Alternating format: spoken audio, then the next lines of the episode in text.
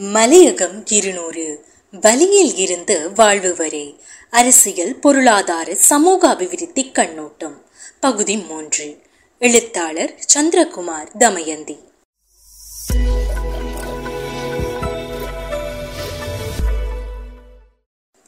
ஆளும் வர்க்கத்தினரால் அல்லது வசதியுள்ள வர்க்கத்தினரால் சாதாரண மக்கள் காலங்காலமாக சுரண்டப்படுவதும் அதற்கு எதிராக போராட்டங்கள் வெடிப்பதும் இயல்பே.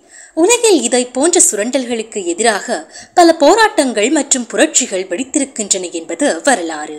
இலங்கையில் பல்லின மக்கள் வாழ்ந்தாலும் இன்னும் அந்நியர்கள் போலவே நடத்தப்படுகின்ற ஒரு சமூகம் மலையக சமூகம். அவர்கள் இந்த நாட்டின் குடிகள் இல்லை என்று முன்னைய அரசுகளால் நாடு கடத்தப்பட்ட துயர்மிகு வரலாறுகளை மறக்க முடியாது. உறவுகள் தாய்நாட்டிற்கு நாடு கடத்தப்பட்ட பின்னர் எஞ்சிய மக்கள் இந்த நாட்டில் வேர் பிடித்து துயரத்துடனேயே வாழத் தொடங்கினர். அரசு நிர்வாகத்திற்கு பதிலாக தோட்ட கம்பெனிகளின் நிர்வாகத்திற்கு கீழேயே இன்றும் வாழ்கின்றனர். அங்கு தோட்ட நிர்வாகம்தான் அனைத்தும். அரசாங்கம் கண்டுகொள்வதில்லை. அவர்களது வாக்குகளால் சுகபோகங்களை அனுபவிப்பவர்களும் இவர்களை கண்டுகொள்வதில்லை. அதனால்தான் மலையகம் தொடர்பான தோட்டத் தொழிலாளர்கள் தொடர்பான குரல்கள் தொடர்ந்து ஒழித்துக் கொண்டிருக்கின்றன. இந்த நாட்டிற்கு வெள்ளைக்காரர்களின் அடிமைகளாக கூலி வேலைக்கு வந்த பரம்பரையினர் என்றாலும் இந்த நாட்டின் பொருளாதார முதுகெலும்பே இந்த மக்கள்தான். உலகளவில் தேயிலைக்கென்று தனி கேள்வியுள்ளது சீனா இந்தியா தொட்டு பல நாடுகளிலும் நாட்டின் பொருளாதார தூணாக தேயிலை உண்டு. இலங்கை இலங்கைக்கும் அப்படித்தான். இந்த நாட்டின் பொருளாதாரத்தை தூக்கி சுமப்பதாக தேயிலைத்துறை இருக்கின்றது. சுதந்திரத்திற்கு பின்பு இருந்து இன்று வரை இலங்கைக்கு வருமானம் ஈட்டித் தருகின்ற முக்கிய துறை இது. ஆனால் அந்த துறையின் வளர்ச்சிக்கு காரணமான மலையக தோட்ட தொழிலாளர்களுக்கு அரசோ அல்லது அதனை நிர்வகிக்கின்ற கம்பெனிகளோ உரிய நடைமுறைகளை செய்வதில்லை. இதனால் தான் இன்று பல தேயிலை தோட்டங்கள் காடுகளாக்கப்பட்டுள்ளன. குளவிகள் தொட்டு சிறுத்தைகள் வரை பல வனவிலங்குகளின் தாக்குதல்களுக்கு தோட்டத் தொழிலாளர்கள் இலக்காகிக் கொண்டிருக்கிறார்கள். கொரோனா என்ற ஆட்கொல்லி உலகளவில் பரவி உயிர்களை காவிக் கொண்டிருந்த வேளையில் வேறு தொழில் செய்பவர்கள் வீட்டுக்குள்ளேயே முடங்கி கிடந்தனர். சில தளர்வுகளின் போது மட்டும் வேலைக்கு சென்றனர். ஆனால் கொரோனாவையும் பொருட்படுத்தாது தொடர்ந்து வேலைக்கு சென்று நாட்டின் வருமானத்திற்காக உழைத்துக் கொண்டிருந்தது மலையக தோட்ட தொழிலாளர்கள் மட்டுமே. அவர்களை யாரும் பெரிதாக கண்டுகொள்வதில்லை. வாக்குகளை வாங்கும் அரசியல் அரசியல்வாதிகள் திடீர் பணக்காரர்களாகி உலகம் சுற்றி வருவதை காணலாம். ஆனால் மக்கள் அதே நிலையில் தான் மாற்றமின்றி இருக்கின்றனர். இவர்களின் நாட்சம்பளம் இவர்களது வாழ்க்கையை கொண்டு நடத்துவதற்கு போதாமல் உள்ளது உழைப்பதற்கு மிக குறுகிய அளவிலேயே ஊதியம் கிடைக்கின்றது என்ற குரல் காலங்காலமாக ஒழித்துக் கொண்டிருக்கின்றது. கடந்த ஆறு வருடங்களுக்கு முன்னர் இந்த குரல் சற்று பலமாக ஒழித்தது. விலைவாசி ஏற்றத்திற்கு இவர்களின் வருமானம் போதாது என்பதால் சம்பள உயர்வுகளை வேண்டி போராட்டம் நடைபெற்றது. ஆனால் அந்த போராட்டத்திற்கு தீர்வு கிடைக்க ஆறு வருடங்கள் போராட வேண்டியிருந்தது. அமரர் ஆறுமுகன் தொண்டமான் காலத்தில் ஆயிரம் ரூபாய் பெற்றுக் கொடுக்க எடுத்த முயற்சிகள் இறுதி வரை முற்றுப்பெறாமல் இருந்தது. அவர் எத்தனை முயற்சித்தும் இறுதியில் அவரது எதிர்பாராத மரணத்தோடு ஆயிரமும் மடிந்ததாகவே பலரும் நினைத்தனர். ஆனால் அவருக்கு பிறகு அவரது மகன் ஜீவன் ஆயிரம் ரூபாவை தனது வாக்குறுதியாக அளித்தார். பல கட்ட போராட்டங்களின் பின்னர் அது கிடைத்ததில் மகிழ்ச்சி என்றாலும் அது காலம் தாழ்த்தி கிடைத்தது என்பதே உண்மை. இந்நிலையில் ஆயிரம் ரூபாய் சம்பள அதிகரிப்பு அறிவிக்கப்பட்ட நாள் முதல் மேலதிகமாக கொழுந்து பறிக்குமாறு தோட்ட நிர்வாகம் நிபந்தனைகளை விதிப்பதாக மலையகம் முழுவதுமே மக்கள் வேதனை தெரிவித்து வருகின்றனர். மலையக தோட்ட தொழிலாளர்களுக்கு நியாயமான சம்பளம் பெற்றுத்தர வேண்டும் என்ற நோக்கத்தில் உருவாக்கப்பட்ட கூட்டொப்பந்தம் தொழிற்சங்கத்தினரதும் முதலாளிமார் சம்மேளத்தினதும் நலன்களை மாத்திரமே நிறைவேற்றியுள்ளது. இதற்காக அப்பாவி மக்களின் கடுமையான உழைப்பு தொடர்ந்து பொய்யான வாக்குறுதிகளால் சுரண்டப்பட்டுள்ளது. இன்றும் சுரண்டப்படுகின்றது. தேசிய அரசாங்கம் தோற்றம் பெற மலையக மக்கள் பிரதான பங்கு வகித்தனர். ஆனால் இன்று அவர்களது பிரச்சனைகளுக்கு தீர்வு காண அரசாங்கம் பின்வாங்குகின்றது.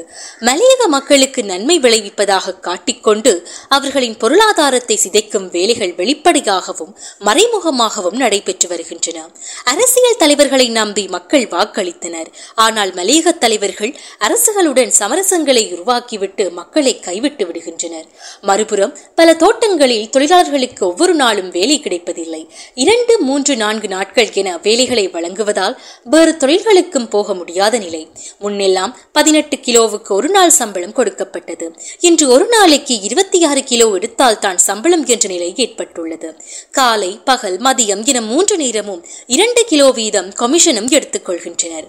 ஒருவர் எத்தனை கிலோ கொழுந்து எடுத்தாலும் அதில் ஆறு கிலோ கழிக்கப்படும். ஒரு நாளைக்கு இருபது கிலோ எடுத்தாலும் அதில் ஆறு கிலோ கழிக்கப்பட்டு பதினான்கு கிலோவாக மாறும். இது அவருக்கு அரை சம்பளத்தையே பெற்றுக் கொடுக்கும்.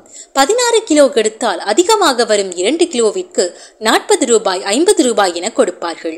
முழு சம்பளத்தை அவர் பெற வேண்டுமாயின் மேலும் ஆறு கிலோ அதிகம் எடுக்க வேண்டும். ஆக குறைந்தது இருபது கிலோவிற்கு ஒரு நாள் சம்பளம் கொடுத்தால் அதனுடன் மேலதிகமாக கமிஷன் ஆறு கிலோ எடுக்க வேண்டியுள்ளது. இது எவ்வளவு பெரிய சுரண்டல்? இதற்கு பல தோட்டங்களில் முன்கள பணிபுரியும் தோட்ட அதிகாரிகளும் உடந்தையாக இருக்கின்றனர் என்பது வேதனை. மலேக மக்கள் என்பவர்கள் ஆடு மாடுகளாகவோ பொதி சுமக்கும் கழுதைகளாகவோ இருக்க முடியாது. அவர்கள் உணர்வுகளை கொண்ட உயிரென்று யாரும் உணர்வதில்லை. ஆயிரம் ரூபாய் கொடுத்துவிட்டு அதன் மூலம் எவ்வளவு உறிஞ்ச முடியுமோ அவ்வளவு உழைப்பை உறிஞ்சுவது எத்தனை பெரிய கொடுமை. அதுவும் கொழுந்து இருக்கும் காலத்தில் இருபது கிலோ முப்பது கிலோவாக மாறலாம். அவ்வளவு பறிப்பவர்களும் உள்ளனர். ஆனால் மழையின்றி வெயில் மற்றும் பனிப்பொழிவுகள் நிறைந்த காலப்பகுதியிலும் அதே முப்பது கிலோ எடுக்க வேண்டும் என்று வலிக்கட்டாயமாக துன்புறுத்துவது எத்தனை கொடுமை? இதற்கு எதிராக சரியான குரல் கொடுக்கவும் யாரும் இல்லை. அப்படியே குரல் கொடுத்தால் அது ஒடுக்குமுறைகளால் அடக்கப்படுகிறது என்பதே உண்மை. தங்களது அரசியல் லாபத்திற்காக சில அரசியல்வாதிகள் இதனை எதிர்த்து அறிக்கை விடவும் செய்கின்றனர். ஆனால் அவர்கள் ஆட்சிக்கு வந்தாலும் இதே நிலைதான் தொடர்கிறது. அட்டைக்கடியில் ரத்தம் கொடுத்து உழைப்பவர்களை அட்டையை விட அதிகமாக இன்று தோட்ட நிர்வாகங்கள் உறிஞ்சி எடுக்கின்றன என்பதே உண்மை. இந்நிலைக்கு காரணம் மலையக மக்கள் இன்னும் தங்கள் உரிமைகளை பற்றி அறியாமையே. உலகத்தில் பெரும் மாற்றங்கள் ஏற்பட்டு வருகின்றன. பூகோளமயமாக்கம் முற்றிலும் புதிய நிலையை உலகத்தில் தோற்றுவித்துள்ளது. எனவே வளர்ந்து வரும் தொடர்புகளையும் சிந்தனை மாற்றங்களையும் உணர்ந்து அதை மலையக தமிழ் சமுதாயம் பயன்படுத்திக் கொள்ள வேண்டும். மனிதன் ஒரு சமூக பிறவி என்கிறார் சிந்தனையாளர் அரிஸ்டோட்டில். இதன் அர்த்தம் சமூகத்துடன் இணைந்து கூட்டமாகவும் தனியாகவும் வாழ்வதே ஆகும். மனிதன் சமூகமாக வாழும் போது தன் கூட்டடையாளத்தையும் கூட்டிருப்பையும் பேணிக்கொள்ள முடியும். அதன் வழி கூட்டுரிமைக்காக போராட முடியும். ஓர் சமூகம் அதன் அடையாளத்தின் பேரால் ஒடுக்கப்படுகின்ற போது அதற்கெதிரான கூட்டு செயற்பாடுகள் மூலம் தன் தனிப்பட்ட நலன்களையும் கூட்டு நலன்களையும் பேணிக்கொள்ள முடியும்.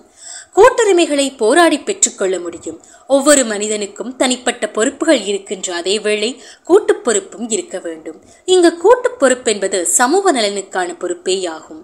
தன் சமூகத்தின் பொதுநலனுக்காக உழைக்க வேண்டியது ஒவ்வொருவருக்கும் உள்ள தார்மீக கடமையாகும். இதை மலையக வாழ் சமூகத்தினர் நன்கு விளங்கிக் கொண்டாலொழிய அவர்களுக்கான விமோசனம் ஒருபோதும் கிடைக்கப் போவதில்லை. இலங்கையின் பொருளாதாரத்தில் நீண்ட காலமாக பெருந்தோட்டத்துறை முக்கிய பங்கினை அளித்து வருகின்றது. இலங்கையின் விவசாய நிலத்தில் ஐம்பது சதவீதத்திற்கும் மேலானவற்றில் பெருந்தோட்ட விவசாய நடவடிக்கைகளே செய்யப்படுகின்றன.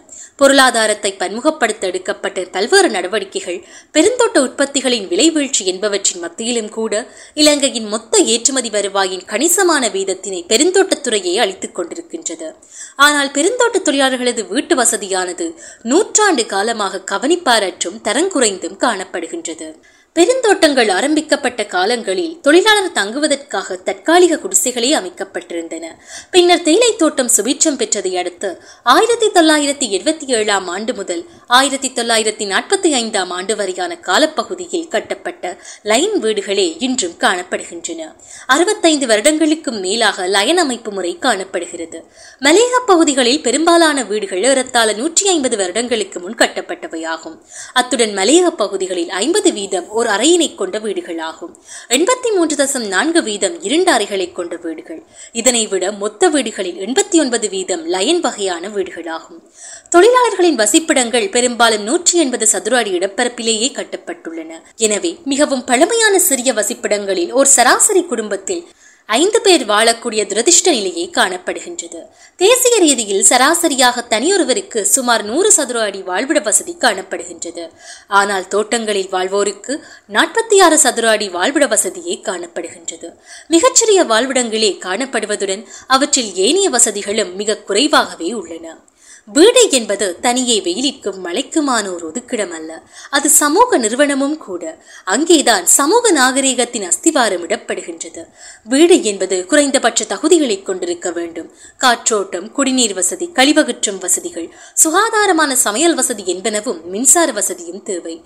அண்மையில் பேராதனை பல்கலைக்கழகத்தினரால் மேற்கொள்ளப்பட்ட ஆய்வொன்றின் போது பெரும்பாலான தோட்டப்புற லயன் வீடுகளின் கூரை தகரத்தினாலானது என்பதும் அவை நூற்றி ஐம்பது வருடங்களுக்கு மேல் பழமை உண்மையானது என்பதும் தெரிய வந்துள்ளது நூற்றி ஐம்பது வருடங்களுக்கு முன்பு வீடுகள் கட்டப்பட்ட பின்னர் கூரை மாற்றப்படாததால் மழைக்காலங்களில் முழு வீட்டிலும் மழைநீர் ஒழுகுவதால் குடியிருப்பாளர் பெரிதும் துன்புறுவதும் கண்டறியப்பட்டுள்ளது. இத்தகைய அடிப்படை வசதிகள் ஆடம்பரமானவை அல்ல. சுகாதாரமான ஆரோக்கிய வாழ்விற்கு இவ்வசதிகள் அத்தியாவசியமானவை. குடிநீர் வசதிகள் திருப்திகரமானதாக இல்லை. அறுபது லயன்களுக்கு குழாய் நீர் வசதி இருப்பதாக கூறப்பட்டாலும் குழாய் மூலம் வரும் நீர் சுத்திகரிக்கப்பட்ட நீர் அல்ல என்பதும் கிரமமாக இதில் நீர் வருவதில்லை என்பது முக்கிய குறைபாடாகும். சில மலையக பிரதேசங்களில் கால்நடைகளின் பாவனைக்கு கூட உதவாத நீரினை மக்கள் பயன்படுத்துவதை காண்கிறோம். மலசல கூட வசதிகள் சில இடங்களில் காணப்பட்டாலும் கூட அவை பாதுகாப்பான முறையில் அமைக்கப்படாது பல குறைபாடுகளோடு உள்ளன. அத்துடன் நேரத்தால் நாற்பது வீதம் தோட்ட வசிப்பிடங்களுக்கு எவ்வித மலசலக்கூட வசதிகளும் இல்லை. சிறார்கள் கல்வியில் பெரிதும் பின்தங்குவதற்கான பல காரணங்கள் பொறுப்பாக இருந்தாலும் மிகவும் தாழ்நிலையில் உள்ள வீட்டு வசதியும் முக்கியமானதொரு காரணி என்பதையும் நாம் மறக்கலாகாது. ஐந்து பேரை கொண்ட குடும்பம் ஒன்று ஒரே அறையில் வசிக்கும் போது பாடசாலை செல்லும் மாணவர் எவ்வாறு வீட்டில் தனது பாடங்களை தயார் செய்ய முடியும்? மின்சார வசதியோ ஒரு சில தோட்டங்களை தவிர்த்து ஏனியவற்றில் கிடையாது. அதனால் ஏற்படக்கூடிய பிரச்சனைகளை சமாளிக்க முடியாது மாணவர்கள் சிரமப்படுகின்றனர். இரண்டாயிரத்தி பதினைந்து முதல் இரண்டாயிரத்தி பத்தொன்பதாம் ஆண்டு காலப்பகுதியில் முன்னாள் மலைநாட்டு புதிய கிராமங்கள் அபிவிருத்தி அமைச்சினால் முன்னெடுக்கப்பட்ட வீட்டுத் திட்டங்களும் தற்போது கைவிடப்பட்ட நிலையில் காணப்படுகின்றன. இந்திய அரசின் உதவியுடன் முன்னெடுக்கப்படவிருந்த பத்தாயிரம் வீட்டுத் திட்டமும் கிடப்பில் போடப்பட்டுள்ளது. மலையக மக்களை பொறுத்தவரையில் மற்றொரு பாரிய பிரச்சினை அடிக்கடி லயன் வீடுகள் தீ அனர்த்தத்திற்குட்படுவது ஊடக அறிக்கையிடல் மூலம் திரட்டப்பட்ட தகவல்களின் மூலம் நுவரெலியா கண்டி ஆகிய மாவட்டங்களில் தலா முப்பத்தி ஆறாயிரத்தி அறுநூற்றி பத்தொன்பது லயன் குடியிருப்புகள் தீ விபத்தை எதிர்கொண்டுள்ளன. இந்த வருடத்தில் ஏழு மாதங்களில் மலையகத்தில் ஐம்பத்தி மூன்று லயன் வீடுகள் தீக்கிரையாகியுள்ளன. தீ விபத்திற்கான காரணம் வெளிப்படையாக அறிவிக்கப்படாவிட்டாலும் கூட மின்கசிவு ஒரு காரணமாக சொல்லப்படுகிறது. லயன் வீடுகள் வீடுகளுக்கு மின்சாரம் வழங்கும் நடவடிக்கை ஆயிரத்தி தொள்ளாயிரத்தி தொண்ணூறாம் ஆண்டிற்கு பின்பே ஆரம்பிக்கப்பட்டது. அப்போது வழங்கப்பட்ட மின் இணைப்புகளுக்கான மின் கட்டமைப்புகளே தற்போதும் பாவனையில் இருக்கின்றன. சுமார் முப்பது வருடங்களுக்கு மேலான மின் கட்டமைப்புகளில் மாற்றமின்மையே தீ பரவலுக்கு காரணமாகும். லயன் வீடுகளில் காணப்படும் அட்டல் எனும் விறகு சேகரித்து வைக்கும் பகுதியும் விரைவான தீ பரவலுக்கு காரணமாகிறது. பெருந்தோட்ட லயன்கள் அதிகம் தீ விபத்திற்குள்ளாவதற்கு நெருக்கமே பிரதான காரணமாகும். ஒரு தொடர் லயன் குடியிருப்பில் பதினாறு தொடக்கம் இருபது வரையான வீடுகள் நெருக்கமாக அமைந்துள்ளமையே இலகுவில் தீ பரவலுக்கு காரணமாக அமைந்துள்ளது. அவ்வாறு தீ விபத்திற்குட்படும் வீடுகள் மட்டுமன்றி அங்கு வாழும் மக்களின் பெருமதிமிக்க ஆவணங்களும் தீயின் நாக்கிற்கு இரையாவதால் மக்களின் எதிர்கால வாழ்க்கையே கேள்விக்குறியாகின்றது. வசதிகளற்றும் சுகாதாரக்கேட்டை ஏற்படுத்தக்கூடியதுமான தோட்டப்புற வீடுகள் விருத்தி செய்யப்படுவது உடனடி தேவைகளில் ஒன்றாகும். மலையக மக்களின் வாழ்விட பாதுகாப்பினை உறுதிப்படுத்துவது அரசாங்கத்தின் கடமையாகும். பெருந்தோட்டங்களின் உற்பத்திகளுக்கு விலை குறைந்துள்ளது. பெருமளவு தோட்டங்கள் நட்டத்தில் இயங்குகின்றன. இந்நிலையில் எவ்வாறு தொழிலாளர்களது நலன்களை கவனிக்க முடியும்? தோட்ட நிர்வாகங்கள் தொழிலாளர் நலச் சேவைகள் என மாத்திரம் இவற்றை கருதி வீட்டு வசதிக்கான செலவீனங்களை ஒரு செலவீனமாக கருதாது. வீடுகளை பராமரிப்பதிலும் கவனம் செலுத்த வேண்டும். தோட்டத்தின் உள்ளமைப்பு வசதிகளை பெருக்கும் முதலீட்டு நடவடிக்கைகள் முன்னெடுக்கப்பட வேண்டும். தொழிலாளர்களை சுய வீடமைக்கும் முயற்சியில் ஈடுபடுத்த வேண்டும். ஒவ்வொரு தோட்டமும் தனது தோட்டத்தில் உள்ள ஐம்பது வீதமான குடும்பங்களுக்கு சுய முயற்சியில் வீடு கட்டிக்கொள்ளும் நடவடிக்கைகளுக்கு ஊக்குவிப்பு வழங்க முடியும். இதற்காக இலவசமாக சிறிதளவு நிலத்தை வழங்க முடியும். இதற்கு தேவைப்படக்கூடிய நிலம் மிக குறைவாகும். எஞ்சிய ஐம்பது வீதமான வசதியற்ற தொழிலாளர்களுக்கு இப்போது வாழும் இரண்டு லைன் வீடுகளை ஒன்றாக்கி பழுது பார்த்து கொடுக்கலாம்.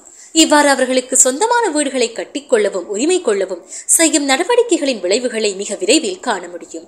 வீடு அவர்களுக்கு சொந்தமாகும் பட்சத்தில் தமது செலவீனங்களில் வீட்டு அபிவிருத்திக்கு முன்னுரிமை கொடுத்து முதலிடுவார்கள். இது சராசரி மனிதரது இயல்பாகும். தனக்கென சொத்திருந்தால் அதனை பலப்படுத்துவதில் ஏற்படும் அக்கறை பற்றி சந்தேகப்பட தேவையில்லை எனவே வீடுகளை தொழிலாளர்களுக்கு சொந்தமாக்க உடனடியான நடவடிக்கை தேவை என்பது விளங்குகிறது. உணவு சமைப்பதற்கான வசதிகள் போதியதல்ல. வீட்டு வாசலில் ஒரு மூலையிலேயே அவர்கள் சமைப்பது வழக்கமாகும்.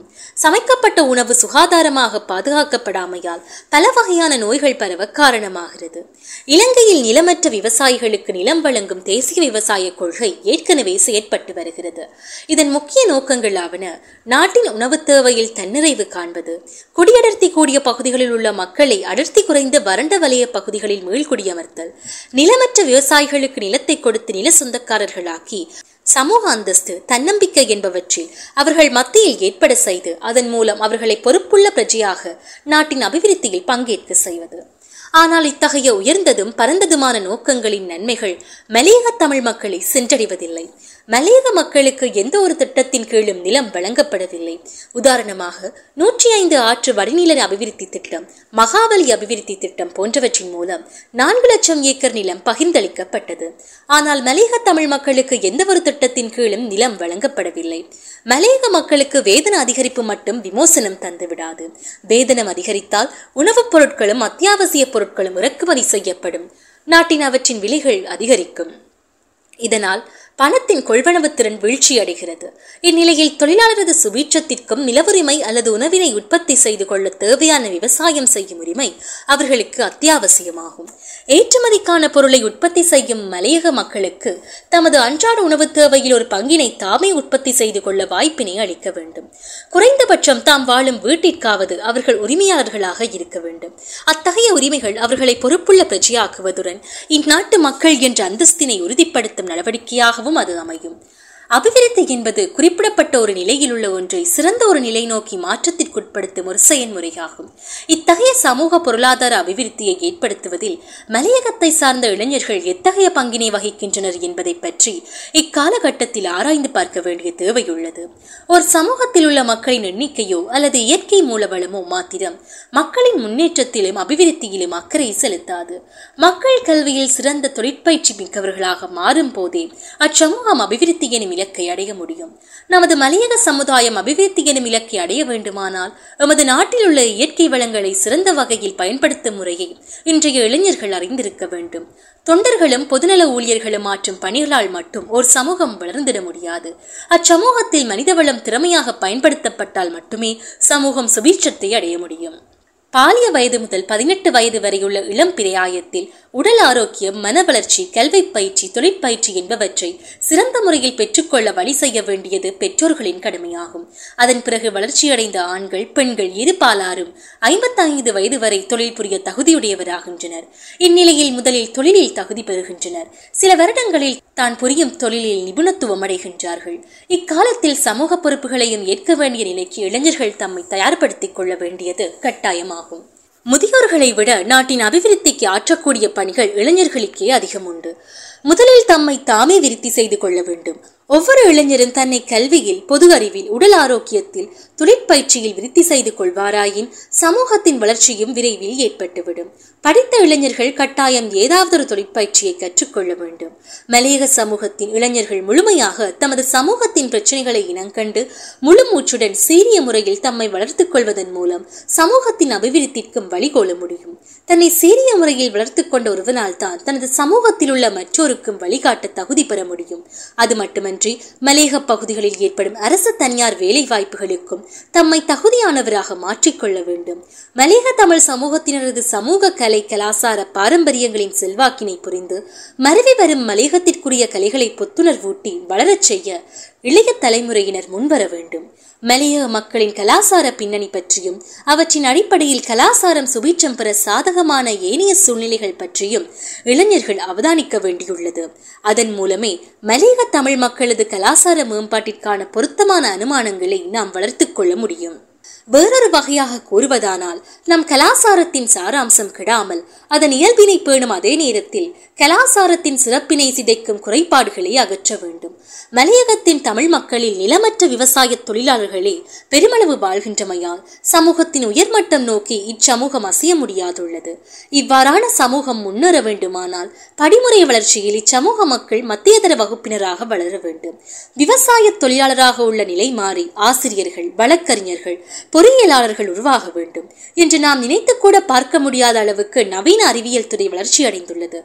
குறிப்பாக செயற்கை நுண்ணறிவு ரொபோட்டிக் தொழில்நுட்ப நுண்ணறிவு ஆற்றல் சேமிப்பு எரிசக்தி சேமிப்பு உள்ளிட்ட துறைகளில் உலகம் முன்னேறி செல்கின்றது. தொழில்நுட்ப மாற்றங்களால் எமது பொருளாதாரமும் வாழ்க்கை முறையும் மாற்றமடையும். அதற்கு நாம் இப்போதே தயாராக வேண்டும். அந்த இலக்கை அடைய ஆங்கில மொழியில் தேர்ச்சியை அதிகரித்துக் கொண்டு முன்னோக்கி செல்ல வேண்டும்.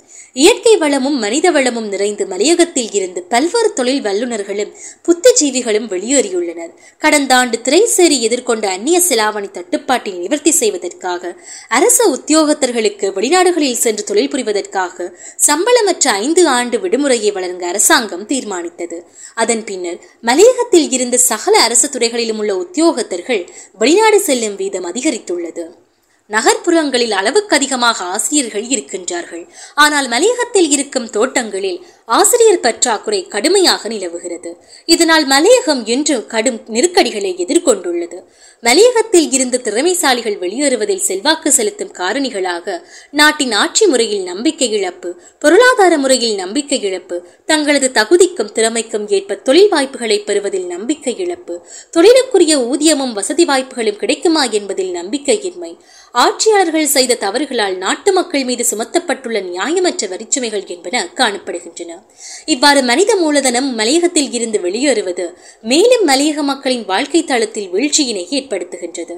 மலையகம் வளமான ஒரு பிரதேசம். பெருந்தோட்டத்துறை பொருளாதாரம் என்பது அவர்கள் உருவாக்கிய பொருளாதாரம். அதனை விட ரத்தினக்கல் தொழிற்துறை சுற்றுலாத்துறை என்பனவையும் காணப்படுகின்றன. உப உணவு பயிற்சிகளும் உள்ளன. ஓர் வளமான பொருளாதாரத்தை கொண்ட மக்கள் எவரிலும் தங்கியிருக்க தேவையில்லை. மலையக மக்கள் குடியேறி இருநூறு வருடங்கள் ஆகிவிட்டன. எங்களுக்கு உரிமை இல்லை என ஒப்பாரி வைப்பதையும் விடுத்து எங்களையும் ஒரு தனித்தேசிய இனமாக ஏற்றுக்கொள்ள அறவழியில் போராட வேண்டும். வரலாறு சவால்களை மட்டும் வழங்குவதில்லை மாறாக வெற்றி கொள்வதற்கான மார்க்கங்களையும் வழங்குகிறது. மக்களின் அடிப்படை உரிமைகளையும் அபிலாஷைகளையும் தொண்டாடும் கைங்கரியங்கள் முடக்கிவிடப்பட்டுள்ளன. அவை மலையக சமூகங்களுக்கு எதிராக திரும்புகின்றன. மலையக மக்களின் எந்த ஒரு அடிப்படை உரிமையையும் விட்டுக் கொடுக்காமல் தீர்வுக்காக தொடர்ந்து அழுத்தம் கொடுக்க வேண்டும். ஆனாலும் பெரும்பாலும் ஆதிக்க முறைமைகளே நடைமுறையில் இருப்பதால் மலையக சமூகம் பின்தங்கிய நிலையில் இருப்பதுடன் நீடித்த நிலையான வாழ்க்கைக்கான சாத்தியப்பாடுகளும் அருகே காணப்படுகின்றன. பிளவுபட்டு நிற்றல் என்ற கொடிய தொற்று நோய் அரசியல் கட்சிகளை ஆட்கொண்டுள்ளதுடன் அது நிச்சயமற்ற தன்மையையும் உணர்ச்சிகரமான நிலையையும் ஏற்படுத்துகிறது. குறிப்பாக மலையக மக்களை பிரதிநிதித்துவப்படுத்தும் கட்சிகள் துண்டு துண்டாக சிதறி கிடக்கின்றன அதிகரித்து வரும் உணவு நெருக்கடி பட்டினி பணவீக்கம் ஆகியவற்றால் மலையக மக்களின் வாழ்வு கேள்விக்குறியாகிறது. மலையக மக்களின் வாழ்வு மாற்றமின்றி இருப்பதை உள்ளூர் முறைமை மூலம் அனுபவ ரீதியாக உணர்ந்து கொள்ள முடியும். மலையக மக்களின் அறவழி கோரிக்கை புறக்கணிக்கப்படுகிறது. அதனால் உள்நாட்டில் மட்டுமன்றி சர்வதேச மட்டத்திலும் நமது பிரச்சனையை பேசுபொருளாக்க வேண்டும். ஒரு தரப்பின் அரசியலை மற்றைய தரப்பு புரிந்து கொள்ள வேண்டும். இதில் எந்த வகையிலும் திணிப்புகள் இருக்கக்கூடாது. ஒரு தரப்புக்கு மற்றைய தரப்பு துணையாக இருந்தால் மட்டுமே ஒருங்கிணைந்த வேலை திட்டங்களை உடனடியாக ஆரம்பிக்க முடியும். அரசியல் பொருளாதாரம் சமூகம் என இந்த ஒருங்கிணைவுகள் பரிணமிக்க வேண்டும். கணித விஞ்ஞான துறைகள் மலையகத்தில் பலவீனமாக உள்ளன. இது விடயத்தில் பொது நிதியம் ஒன்றை உருவாக்கி கற்றலை மேற்கொள்ள நிதி வளமின்றி மிகவும் சிரமப்படும் மாணவர்களை இனங்கண்டு அவர்களின் பொருளாதார நெருக்கடிகளை தீர்க்க உதவலாம். மலையக அரசியல் மட்டத்தில் இளைஞர்களுக்கு போதிய பிரதிநிதித்துவம் வழங்கப்படல் வேண்டும். அதற்காக மலையக அரசியல் சக்திகள் துணை சக்திகள் செயலாற்றுவதற்கான சூழலை உருவாக்கி கொடுக்க வேண்டும். மலையக மக்கள் தங்களுக்கான அரசியல் இலக்கையும் அதனை அடைவதற்கான வழிவரைபடத்தையும் தெளிவாக முன்வைக்க வேண்டும். அரசியல் இலக்கிற்கான நியாயப்பாடுகளை தர்க்க நிலையிலும் புலமை நிலையிலும் தொகுத்து மலையகத்தை இலங்கை தொடக்கம் சர்வதேச மட்டத்தில் பேசு பொருளாக்கல் மலையக அரசியல் கட்சிகள் தொழிற்சங்கங்கள் பொது அமைப்புகள் என்பவற்றை இணைத்து மலையக தேசிய அரசியல் இயக்கத்தை கட்டியெழுப்புதல் அடிப்படை சக்திகளையும் துணை சக்திகளையும் நட்பு சக்திகளையும் ஒருங்கிணைத்தல் புவிசார் அரசியலை புரிந்து கொண்டு பங்காளிகளாதல் சமூக மாற்ற அரசியலோடு இணைந்த மலையக தேசிய அரசியலை கட்டியெழுப்புதல் மலையக ஆக்கிரமிப்புகளை தடுக்க சர்வதேச மட்டத்திலான பொறிமுறையை உருவாக்குதல் நிலப்பிரச்சினை வீட்டுப் பிரச்சனை பிரச்சனை கல்வி பிரச்சனை பொருளாதார பிரச்சனை போன்ற உடனடி பிரச்சனைகளுக்கு தீர்வு காணல். மலையகத்திற்கான உத்தியோகபூர்வமற்ற அதிகார கட்டமைப்பை கட்டியெழுப்புதல் போன்றன வழிவரைபடத்தில் உள்ளடங்கி இருத்தல் வேண்டும். மலையக தமிழ் மக்கள் முன்னர் இழந்து இப்போது பெற்றுள்ள குடியுரிமையினால் ஏற்படக்கூடிய நன்மைகள் யாதென சற்று விவரமாக அவதானித்தல் பொருத்தமானதாகும். இவர்களில் பதினெட்டு வயதிற்கு மேற்பட்டவர்கள் அனைவரும் வாக்களிக்க தகுதியுடையவராக ஆகியுள்ளமை முதலாவது நன்மையாகும்.